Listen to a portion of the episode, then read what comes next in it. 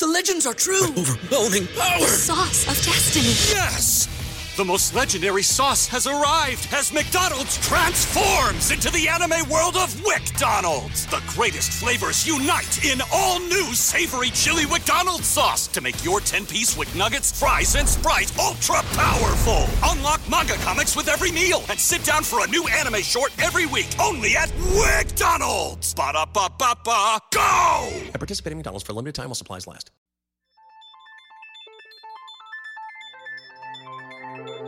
This is Joshua Palmer, and you're listening to Roster Watch.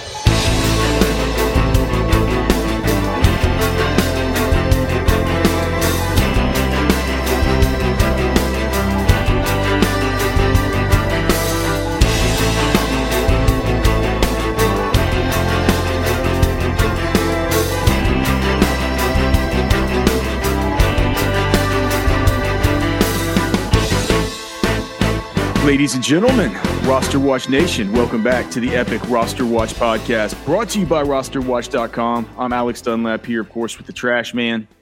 Sorry for not getting a podcast out on Thursday. Had a minor pet emergency. Didn't have to do with Trash Man's little pug running around on camera as usual. Had to do with the little kitty cat belonging to my daughter. And thanks to all of our subscribers at rosterwatch.com for the fact that I was somehow able to pay a vet bill for an emergency surgery for a cat that must have swallowed a Lego or something like that. Tough scene around here. Trash Man, what the hell's going on with you, brother?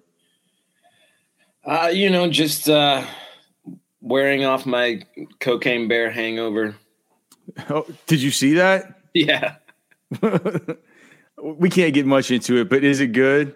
Yeah. Okay.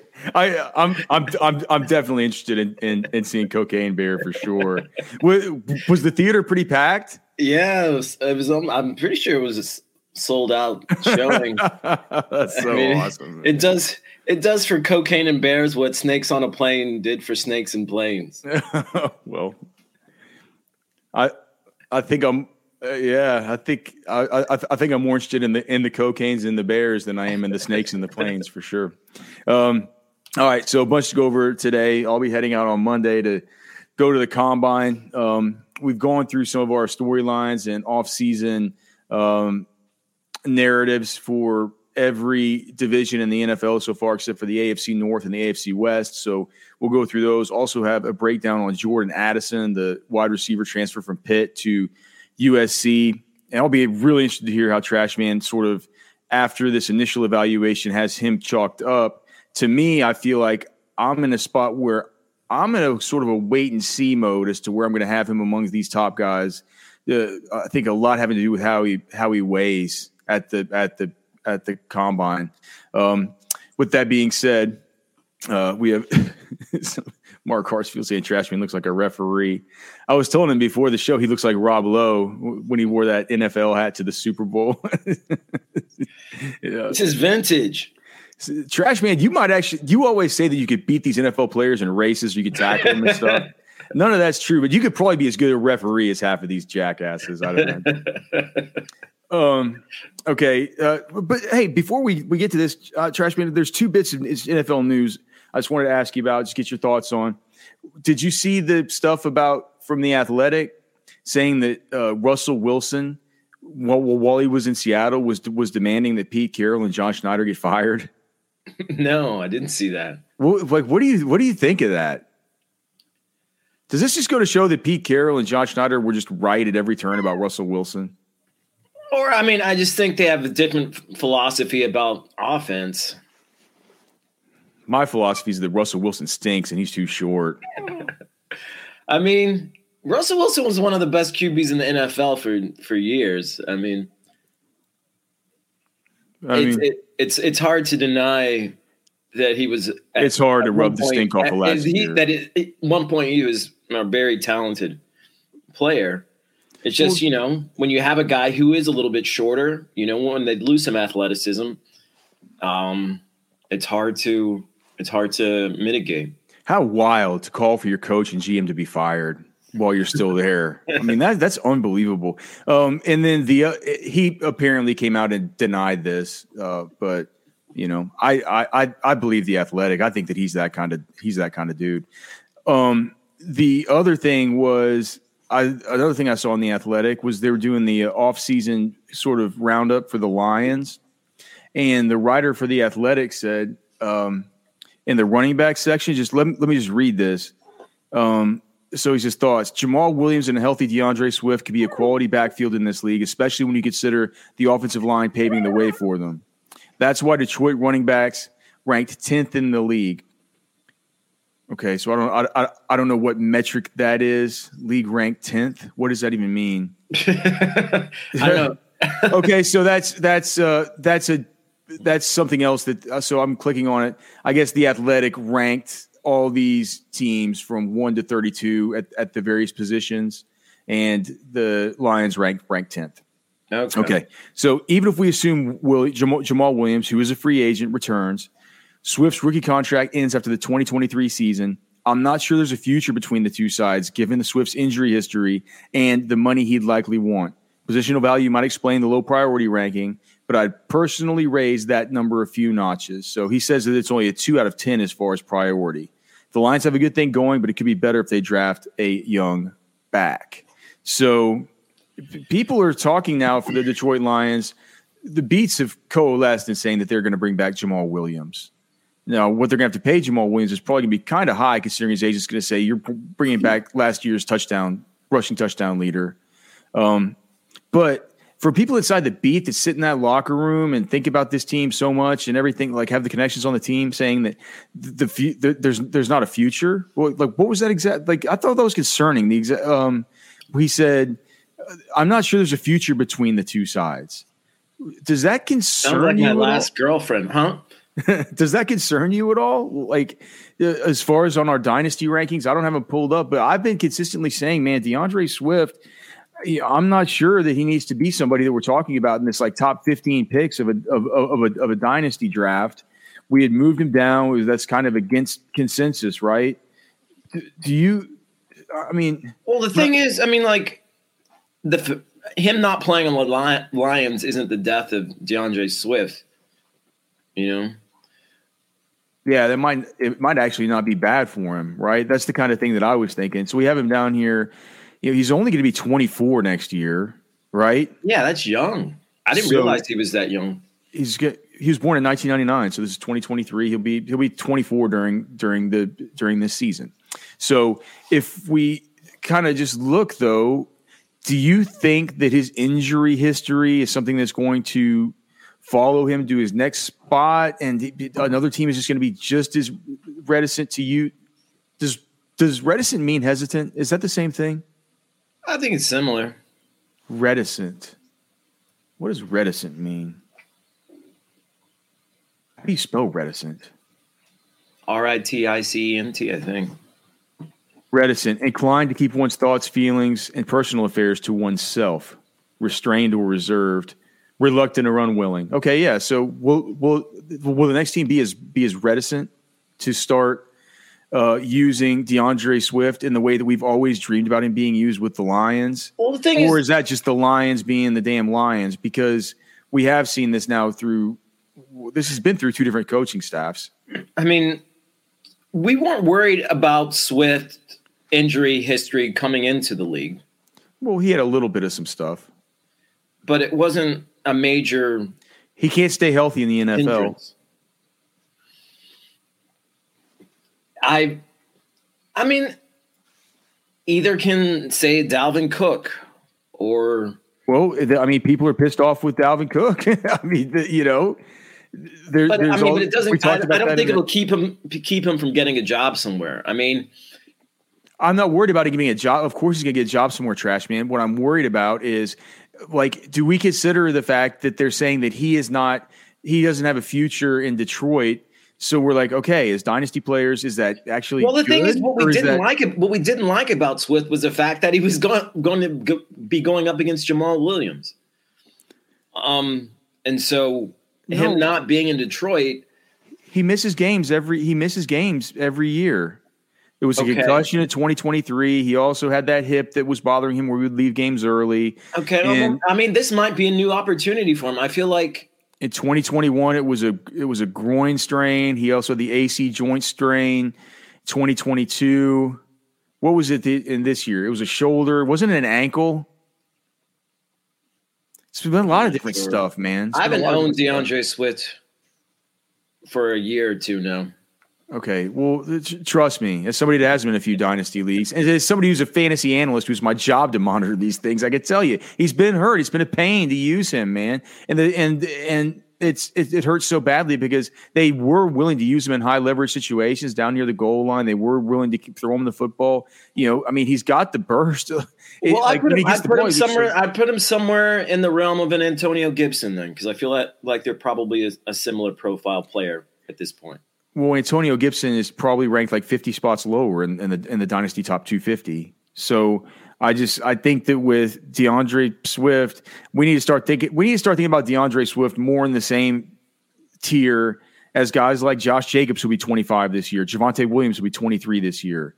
I mean, is that that big a stretch to say no? He's not a guy who we need to be taking in the same area that we're taking guys like Amon-Ra St. Brown and Garrett Wilson, you know, Travis Etienne, all these other guys. He's more like a guy who, once you get down to the Josh Jacobs and the DeVonta Williams of the world, maybe that's when you start thinking about taking a DeAndre Swift, because he brings the same sort of, you know, troublesome spots to his profile as Javonte Williams. It's kind of a health thing with both of those guys. He brings the same sort of troublesome future uncertainty that Josh Jacobs does. Josh Jacobs has been a great producer. I think that, like, can you make a note in the next dynasty updates to get DeAndre Swift maybe down more into that sort of tier, given this new uncertainty? Yeah, that's fine. Okay. I mean, but does that make sense to you? I don't want to tell you to do something that you don't believe in. I mean, does that make sense to you? Well, I don't care enough about DeAndre Swift right now.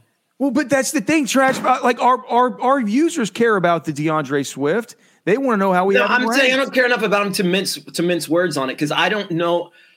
I have not seen enough of DeAndre Swift. That's the problem. Recently, to have an accurate evaluation. Well, that's the problem, right? Isn't that a big problem? There's a guy that's that people have in their top 10 of the overall dynasty players that we have pushed below the top 15. People have him in their top 10? Some do, yeah. I think if you look at the ECR and Fantasy Pros, he's right there in the top 10. People are still into DeAndre Swift, dude. They haven't given up on him. And I'm not saying that I'm giving up on him. I think he's got awesome talent. I hope, for the sake of a lot of my dynasty rosters, that he's going to be fine. But I don't think that we can legitimately be having a conversation about him versus these top 10 to 15 guys. Like, we can't be having a conversation about him versus Travis Etienne or Garrett Wilson or Amon-Ra St. Brown, or even like Saquon Barkley, who's going to be 26 this year, even with the uncertainty that he faces. I think even like Eckler, I think I'd rather have a 28-year-old Eckler. You know, maybe not. I don't know. And dynasty, I'm not sure. Certainly not ETN. Certainly not any of these young wide receiver studs. I think we need to be thinking about him more like a Josh Jacobs or a Javonte Williams, both who are going to be 23 and 25, right there in that same age, same kinds of question marks. I think it makes a lot of sense. That's fine. Okay, and then especially with the fact that in the near term we have the whole issue with Jamal Williams. Everyone's acting like he's going to be coming back. We got Cody in the chat yelling at your ass, Trash, man. What up, Cody? All right, let's get on to some of these previews for the divisions. The kind of talk over some of the storylines, some of the things that we're going to want to ask these GMs and coordinate these GMs and head coaches when we get into Indy for these availabilities that start on Tuesday. Make sure and stay tuned here on the podcast feed and on YouTube for more of this content. Like I mentioned, we have our friend Cody Carpentier in the chat. I'll have a bunch of stuff with Cody, probably over on the player profiler side. We'll be doing our podcasts as regular there from Indy here on the Roster Watch side, and we'll probably have some that we do on both of those feeds. So it'll be some really good content. Make sure and keep up with us for it. Make sure to follow us on Twitter at Roster Watch. All right, Baltimore Ravens, as far as their salary cap situation, the Ravens are in good. They're in good shape. They're $26 million over the cap right now. Of course, the big thing hovering over them is what the hell is going to happen with Lamar Jackson. New offensive coordinator, Todd Monken. How is that going to affect Lamar Jackson? Even if they do keep him, what do you do? Do you franchise? Like, we're not going to be able to ask. Tyler Huntley's up as a free agent as well. Who gives a shit about Tyler Huntley? Trash. I think the big. I mean, it just adds to. I mean, it compounds the situation.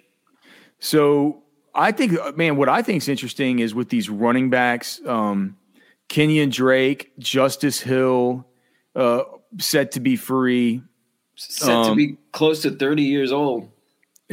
Yeah, Justice Hill's not set to be close to 30 already, is he? No, but Kenyon Drake is. Yeah. And as far as other fantasy relevant guys, Sammy Watkins is. Demarcus Robinson is. Well, I mean, that's kind of interesting. I kind of like to ask those guys, what did you think about Demarcus Robinson? Is he anybody that you're interested in? You know, did you see enough out of him to where you're interested in bringing a guy like that back? I think for me, I just want to know. I mean, outside of Lamar Jackson stuff, we're going to get so many questions about that, and they're not going to answer any of those questions because we know where those two sides are.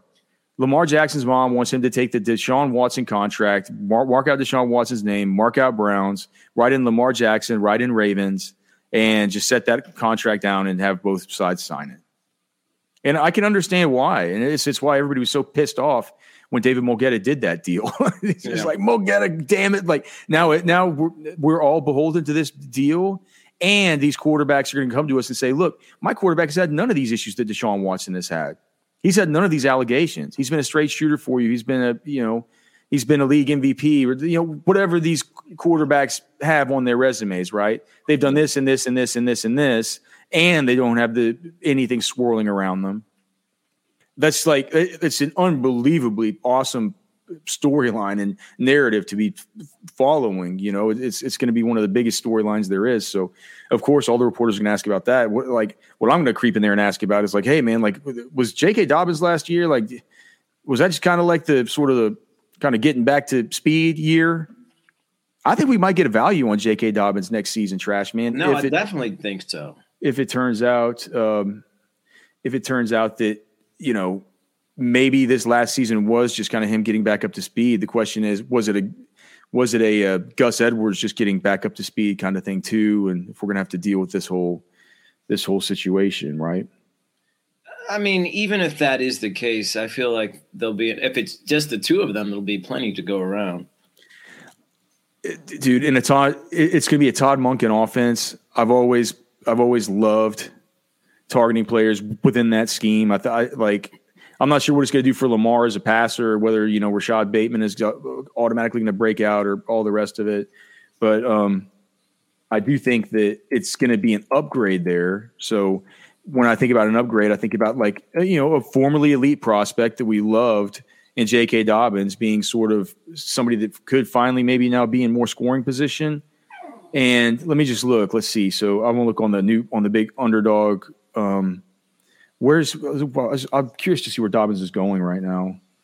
Oh God, dude, where do you think J.K. Dobbins' ADP is right now, Trash Man?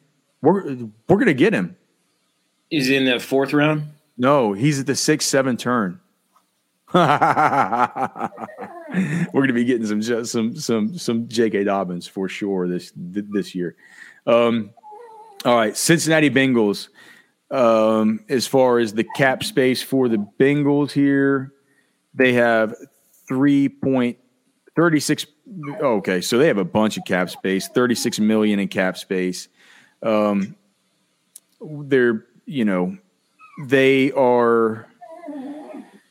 a bunch of stuff, man. They got a bunch of stuff they're going to need to pay for because T. Higgins is going to come due, right? Joe Burrow, of course, is going to be coming due. As far as the free agents. No really notable free agents. Hayden Hurst. Samaje Perine. I mean, I guess Hayden Hurst. He's going to be 30.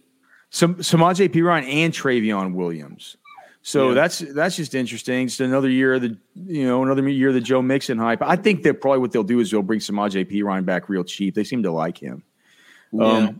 I don't really have any questions that I think the Bengals would even ask of me. I think that I do think that Joe Goodberry has brought up this interesting point on Twitter. Who's Joe Goodberry's been on the podcast. He's been a friend of the show. Like how he's talked about how the offense would probably run better if they could have an elite tight end who they could then use more in the passing game, use in a more diversified way, and kind of maybe just move on from Tyler Boyd. I mean, I'd say the offense works pretty well as is. Fair enough. I kind of like the idea of them just adding a real good, trusty tight end for Joe Burrow, though. Having those two alpha wide receivers, and this just for fantasy will make our projections a lot easier. Bringing in Gesicki. Oh gosh, yeah, that would be great. I would love that. Okay, Cleveland. So what is Cleveland? Oh, dude, I just. Where are you now on Kareem Hunt? I mean, is the shine finally worn off of him enough to where just people just aren't excited about Kareem Hunt in Dynasty anymore? Is that just the case? What's he gonna be, 27? He'll be 20. He's gonna be 28. Oh, geez. Well, he's 27 and a half right now. Okay, so he'll be 28 during the season. So. I guess that's not really a question for the Browns. That's just me sort of asking you what you think of it. I guess with Kareem Hunt, he's going to be gone, right? He's going to be gone. Dearness Johnson's going to be gone. You don't think they might bring Dearness Johnson back if they're losing Hunt? No, because I think that Dearness Johnson before last season signed with Drew Rosenhaus, and I think Rosenhaus tried to drive a pretty tough bargain with that 1-year deal last year. I don't think they're going to go to. I don't think they're not going to go back to Rosenhaus and let him drive another deal like this. That's why they drafted Jerome Ford. To me, that's the big deal. Is Jerome Ford? That's the guy who we could be taking in best ball right now, who we should be targeting in Dynasty. To where Nick Chubb is getting a little bit up there in age. What is he? 27? Do you have that pulled up? Let's see. Chubb is going to be 27 this year. So. Jerome Ford is a guy who we didn't necessarily really love at the Senior Bowl, but do you remember Byron's film evaluation on Jerome Ford? Byron just loved him, and like the more and more I kind of studied and watched the film and stuff, I like Jerome Ford as well. And if that's like a straight up 1-2 with him and Nick Chubb, I feel like him and Chubb are pretty similar kind of players. I get it, I do get that, but Chubb's going to be 27 years old. And he's going to miss games next year. And dude, in best ball, it's like a lock, dude, to take Jerome Ford at the end of these drafts. He's going to have games where he goes for 100 yards and 2 touchdowns. Any other? I mean, as far as Hunt goes, I feel like, I'm happy. I'm happy for him to go elsewhere. Oh God, me too. The only problem is though, it's like, where does he go? Where in the league is there right now that just has a wide open, wide open thing where Kareem Hunt just comes in and he's automatically going to be a guy that commands just a whole ton of volume? There's none of those spots left anymore, especially when you look at there's so many of these free agent running backs this year, man. And there's these free agent running backs that you don't even think about. Like when we talked about like the Devin Singletaries of the world and stuff like this, Benny Snell, it's like, there's going to be a million of these dudes. Speaking of Benny, pretty good in Miami. Well, that's probably the dream, right? That's probably the dream. I would love him down there. I'd be a little bit worried about him down there with all the hijinks that he gets into. Okay, so speaking of Benny Snell, I think he's set to be – okay, so on to the Steelers. So Benny Snell set to be free. Well, I mean, who else? What, Miles Boykin? I mean, geez. It looks like Mason Rudolph probably set to be free. Yeah. I don't know, man. I don't really know. I'm just, Mitchell Trubisky looks like they can save $8 million by cutting him. I think that's probably going to happen. With the Steelers, I've just been kind of disinterested in many of their fantasy pieces is from a redraft perspective. I think that my biggest interest is probably George Pickens, asking what they saw to him down the stretch this last season. Whether they feel like they have a ready-made replacement on the roster for Chase Claypool, or whether that kind of prototype of player is somebody who they're might be looking after in the draft. Like, what did he bring? You know, what are you maybe missing without that guy? But I don't really know. I feel like being the Steelers are kind of a to be determined team for me for fantasy, and it really depends on whether Kenny Pickett can continue to develop and turn him into an offense that can find itself in scoring position more often. Yeah, I mean, I feel like maybe with the running back situation, maybe asking if they feel like Najee Harris or how he handled, being the bell cow back for another year. No, I mean, with Jaylen Warren behind it, if they like Jaylen Warren, what he was able to accomplish in his rookie season. Yeah, asking about Jaylen Warren would be a good thing, but we probably need to tighten up that question, because if you asked it, I think Tomlin would look at you like you had an asshole. For I'm just spitballing that one, but yeah. Okay, let's move to AFC West. We'll start with the Super Bowl champion Chiefs. A lot of interesting guys set to be free. Mecole Hardman set to be free. Juju is set to be free. It looks like Spotrac has a calculated market value on him of about 3 years, $29 million total. So about 33 years, about 30. Looks like $10 million bucks a year. But he was good this last season. I'm not sure you bring him back, but I wonder what's going to happen if you don't have Juju back, you don't have Mecole Hardman back. All of a sudden, maybe no Jerick McKinnon. Maybe no McKinnon. It feels like they bring McKinnon back. He was really valuable to them down the stretch. Do you know the question I can't wait to ask Andy Reid? Whether the ship has sailed on Clyde Edwards-Helaire. These coaches hate being asked whether the ship has sailed on somebody. Do you remember why I asked about whether the ship has sailed? Yeah. Oh, well, look, man, do you remember when I asked about whether the ship had sailed on Laviska Shenault? Yeah. And I got this, Laviska, are you kidding me? There's a ship sailed on Laviska. We're going to like next thing you know, they're trading him away to the Panthers. But has the ship sailed? Like, is he done? It felt like they really leaned on Pacheco in that Super Bowl and to actually pretty successful effect. I want to know also, like, dude, what was Sky Moore like in practices? What did you see through the course of the season? We saw on special teams. I mean, Sky Moore. I mean, I was never completely sold on Sky Moore, like some people. And I feel about Sky Moore like I feel about Xavier Hutchinson in a way. This is going to be can they get rid of MVS? Can they finally ditch this dude? Could they cut him? Oh, yes, they can cut him. They can save $7 million. I don't think they're going to cut him if they're also, if they're going to lose Hardman and Juju. Cut him. All three of them gone. Dude, imagine this. Imagine a Sky Moore, Kadarius Toney. Is Justin Ross still on the team? You get Justin Ross going. Justin Watson. Just draft a few other guys. Justin Watson's free agent. Okay, so I guess they can't bring back. All right, I don't know. Well, here's the why keep MVS just to keep MVS. He stinks. Guy's got bricks for hands, dude. Just actually came up in spots for them. Showed up in spots for them. I feel like they'll need like a bigger red zone kind of target. I mean, Moore is a smaller player. Tony's a smaller player. I feel like they're gonna want someone who can be that post. The Chargers looks like, DeAndre Carter is set to be free. Jalen Guyton, a bunch of these dudes. Hold on.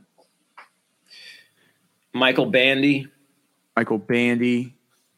What is the story with, because there's all the talk about Mike Williams and you know, whether they can, you know, with their wide receivers, they can afford to keep all these guys, about the restructure. I guess with Mike Williams, they would have to restructure. They can't get out until 2024 with him. What was it with Keenan Allen that was – I want to look at Keenan Allen's contract, because there's – you know, there's been talk about them. I mean, what do you mean all these guys? You mean who besides Allen and Williams? Yeah, so they can't get out of his until 2024 either. But oh god, they can get okay. So all the wide receiver talk is all about down the road what's going to happen, because obviously in 2024, whenever Keenan Allen is 32 years old, he is going to represent a cap hit of $25.8 million, and only 2.7 of that is dead. So Keenan Allen's in his final year here with the Chargers. I think they're going to see what they have in Palmer. Yeah, I can tell you what they have in Palmer. I can tell you right now. Byron might tell you different. What they have is a jag. He's just a guy. He's just a guy. I don't care what Byron says. I've seen enough. I'm calling it.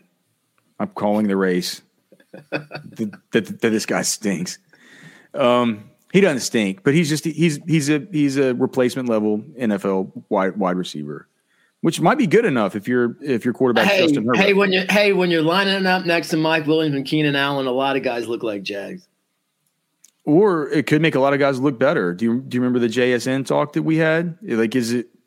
What, you know, he didn't look like a jag when he's lined up next to Garrett Wilson and Chris Olave. Some people say that he looked better because of that, right?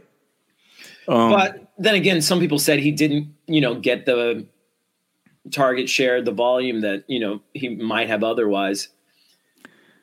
Denver Broncos new head coach, of course, Sean Payton. That's going to be – that is – I mean – that's, I think, probably the biggest. I don't know. Is that the biggest news that? I mean, of the. I mean, Lamar Jackson, Sean Payton's the new coach of the Broncos. I'm trying to think. It's like literally there's storylines all over the place, but those are two. Those have to be two of the biggest. I'm trying to look. I'm just trying to. Who are the big free agents here who are fantasy relevant? It's like a bunch. Are we talking about coaches? No, just the free agents on the Broncos. It's going to be the running backs, I think, Well, they got Chase Edmonds in the Bradley Chubb trade, right? Yeah, I mean, so I'm like Mike Boone, Latavius Murray, and Marlon Mack. Oh, dude, they can save $5.9 million by cutting Chase Edmonds. So he is going to be cut for sure. But yeah, I mean, other than that, I mean, questions about the Broncos. My main question is how is Javonte Williams progressing, right? How is this thing going? Is he going to be ready to go to start the season? I think that's the biggest thing that I want to come away with here. You know, I also want to hear Sean Payton. Like, how does he compare some of these wide receivers to the guys that he coached in New Orleans? Is Courtland Sutton or Jerry Jeudy, like, could one of them be like a Michael Thomas? Could you see one of them getting that kind of volume? You know, I'll be interested to hear that kind of stuff. Okay, and then finally, before we get into the, I mean, I'd be curious to hear about what he thinks about the tight end situation. Which is, I mean, the tight end situation is Greg Dulcich. That's all there is to it. Do you think that Albert O still has any kind of chance to do anything? I think they'd be remiss to give up on him. I've given up on him. Who haven't you given up on in this episode? I haven't given up on Javonte Williams. I have not given up on him. Okay, Raiders free agents here. So Amir Abdullah is set to be free. Keelan Cole. Well, I mean, Mack Hollins, that's kind of interesting. You know, how important is it to bring back Mack Hollins and his elite blocking skills in his one monster game versus the Tennessee Titans? But the big story here is Josh Jacobs. You know, like, how big a priority is Josh Jacobs? What did he mean to the team, last year, moving forward? I think that's a big question. Bigger question might be like, are they bringing in veteran quarterback? Or are they drafting? All the national media is going to ask about is about the quarterback stuff, and they're going to. I think they'll probably be pretty mum on that, But, I'm just saying that is the biggest issue, in my opinion. Oh, sure. I'm talking about the things that I'm going to try and scamper up there and ask these guys about after all the serious, local beat reporters get done peppering them with all the quarterback questions. Well, maybe ask them, do you think that Foster Moreau showed enough in his, action in Waller's stead to, bring him back? Because isn't Foster Moreau free agent? Yeah, he's a free agent. Bring him back. Yeah, so I don't know. Did you trash me? You were the one who always told me you are done with Foster Moreau every single week. It's like don't put him on the GFS cheat sheets. Don't talk about. I want to know is there a winning fantasy team out there that used Foster Moreau? Oh, like a millionaire maker lineup. No, absolutely not. But he was in the optimals. He was in the optimals for like 4 weeks in a row. There, it's so crazy. Yeah. So all right. So that'll be the Raiders.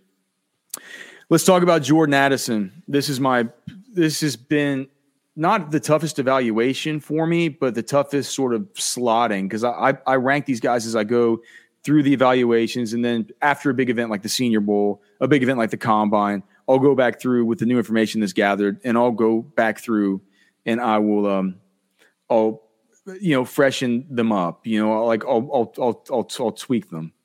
So for me, whenever I watched Jordan Addison, he's a dude who I watched a lot of his Pitt tape coming out of the 2021 season because, what happened with Jordan Addison at Pitt, he won the Biletnikoff Award as a sophomore with Kenny Pickett, right? Then he for his final year in college, he's like, well, I got one more year in college, but I want to make more in NIL money than I can here at Pitt, right? And so he opens up his recruitment. He was a national recruit. Of course, as I follow the college landscape, I'm looking into this guy. Even though I didn't watch many Pitt games, if you just watch SportsCenter at night after all the games are over and everything like that, you saw all the highlights of him. You were well aware of who this guy was, but whenever he became, he entered the transfer portal, all the big programs all over the nation were on him. It was a huge storyline, and I watched a ton of him then, and I thought he was unbelievable. I mean, I just thought he was an unbelievable prospect.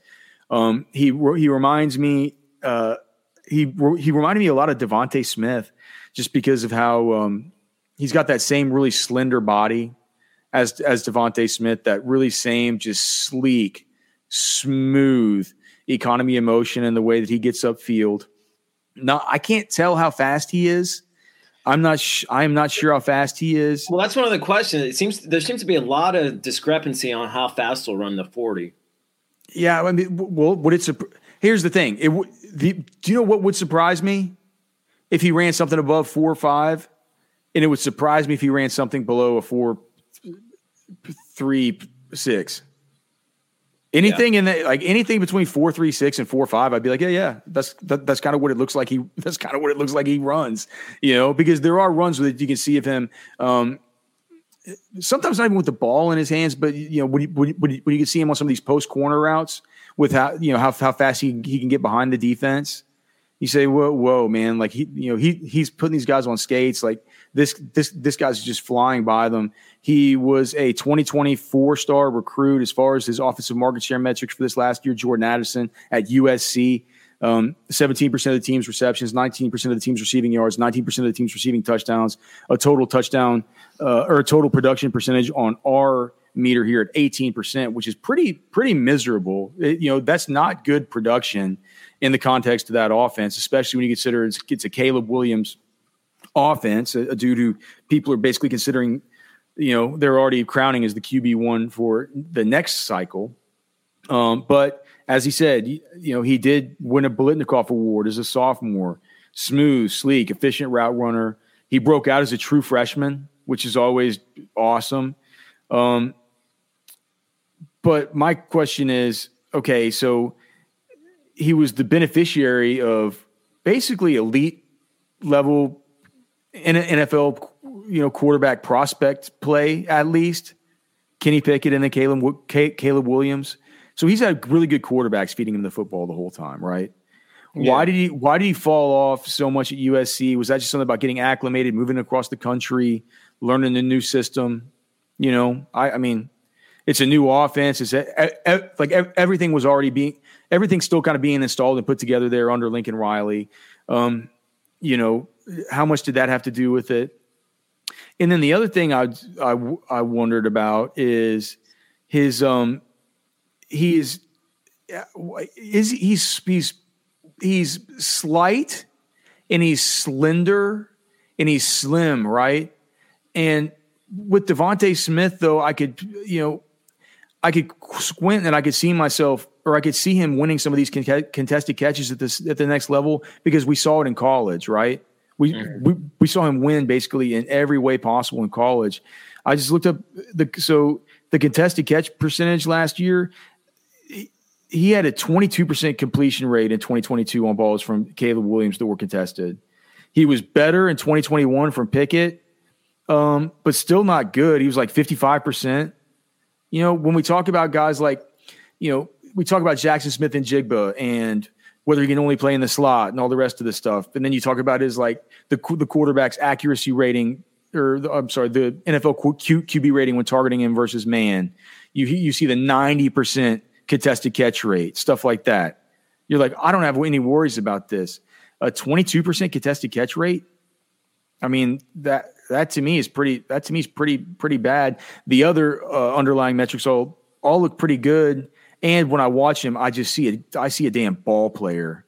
And I'm just like, man, how can I get too low on ranking this guy? He's so good at the game of football. Well, he's a great route runner. I think he's probably one of the best route runners we'll see here. And I think that's kind of what differentiates DeVonta Smith. DeVonta Smith, to me, more of a improviser than Addison, maybe. Yeah, and used a lot in the screen game, whip routes, stuff like that. Little Steve Sarkeesian loves drawing that stuff up, and that's what he did for DeVonta. Yeah, Addison. I mean, he's more. I mean, he uses his evasiveness. He uses his route running to get open, and maybe he just didn't face as much man and press as some of those other plays you were talking about. And I feel like in this situation where he transferred to USC, I think you go to there, the quarterback maybe doesn't trust you as much in that first season. There's a lot of, I mean, to me, it may have helped him, make some NIL money. But as far as, his stock, I think it was kind of a misstep. I'm not sure, because who knows what would have happened behind Kenny Pickett at Pitt. It could have been just like, man, my situation next year is not going to be like this was this year. Might as well make some cash out of it. I'm always going to have that 2021 tape. I mean, I think that the process was good in him deciding to make the transfer to USC. I don't think he had the year that he was probably expecting to, though, right? Yeah. I'm not sure this, like, for me, I don't know how NFL evaluators are going to handle it. I'm not holding this last year against him, because this last year wasn't, I mean, it wasn't bad. If you watch the games, it wasn't bad. He still looks like a hell of a football player. Just as far as his market share numbers, they're nowhere near what they were.